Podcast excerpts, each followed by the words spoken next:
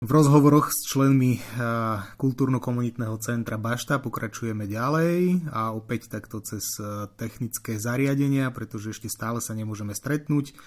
Dnes privítam pri mikrofone Rudyho. Čau Rudy. Ahoj Peťa. Tak ako každého, opýtam sa aj teba, ako si sa vlastne ty dostal do diferentu a ako celý ten tvoj príbeh fungovania, ktorý pokračoval potom v Bašte, začal? To bude trošku historické. E, ja som sa zoznámil s Ferom cez nášho spoločného priateľa Ľubora ešte predtým, ako sa vrátil do Bardejova z Bratislavy. No, Ľubor dával dokopy kapelu, ktorá no, vlastne posledné decembrové dni, ktorú väčšina z vás možno pozná, ktorá mala dlhšiu prestávku a ja som sa k nemu dostal úplne náhodou. No a tak sa medzi nami vytvorilo také priateľstvo a, a stretol som sa medzi tým aj s Ferom, s ktorým sme nakoniec skončili v tej istej kapele. Medzi tým sme založili aj vlastnú. No a vlastne Fero, keď sa vrátil do Bardejova, začal už vlastne mal rozbehnutý diferent a rozmýšľal o tom, že ako to tu nás pustiť, tak začali prvé.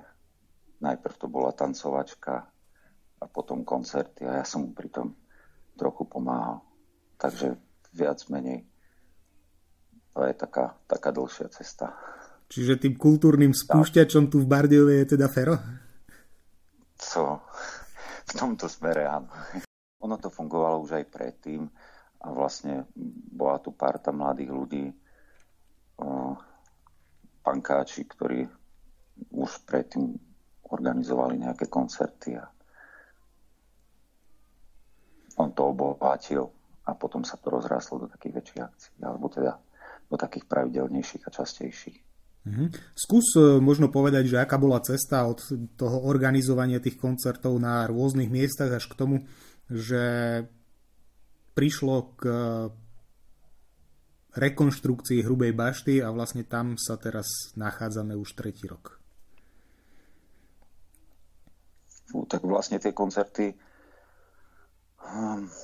organizoval Fero vlastne v podnikoch, ktoré neboli vyslovene ako kluby. Na to takto nefungovalo a tak v podstate sme boli ako keby no, ako keby boli sme hostia vlastne v tých kluboch a časom už vznikala vlastne potreba uh, mať vlastný priestor. A vtedy Jonky to už spomínal, vlastne mesto bolo v štádiu, kedy, kedy sa zrušili kasárne, vojenské kasárne a tam vlastne bola tá myšlienka najprv rozbehnúť ten klub, kde bol taký kultúrny priestor, ale oni to celé zvalcovali, takže hľadali sme nejaký iný. Chodili sme po tých malých baštičkách, kade tade. Tak skončili sme v tej najväčšej. Keď si prvýkrát prišiel do tej hrubej bašty, čo si si povedal? Že je to ten správny priestor, alebo aký si mal z toho pocit? je normálny. taká opacha velikánska, jak toto dáme dokopy a ako, ako tam budeme fungovať. Ja, ja som si to nevedel predstaviť teda vôbec ale, ale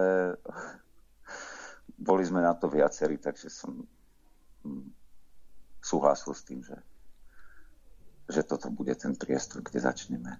S odstupom času, ako to hodnotíš? Tá hrubá bašta vyhovuje? Je, je to ten správny priestor? Tak teraz je to srdcovka, takže ne, neviem si iný predstaviť. Skús možno vysvetliť, že čo je tvoja úloha v rámci teda kultúrno-komunitného centra Bašta, kde ťa ľudia môžu vidieť, stretnúť?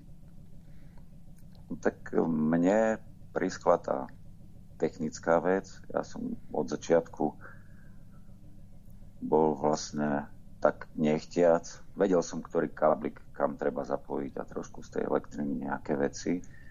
Čiže v podstate od začiatku, okrem toho, že som bol účastný na, na tých prerábkach a na, na veciach, ktoré sme spolu s dobrovoľníkmi dávali dokopy, tak uh, moja hlavná, a hlavná úloha je teda to technické zabezpečenie akcií a plus nejaké ostatné veci, čo sa týkajú chodu bašty.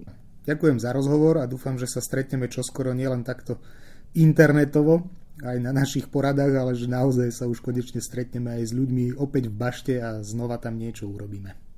No hlavne na ľudí sa najviac tešíme. Okay. Na tie osobné stretnutia.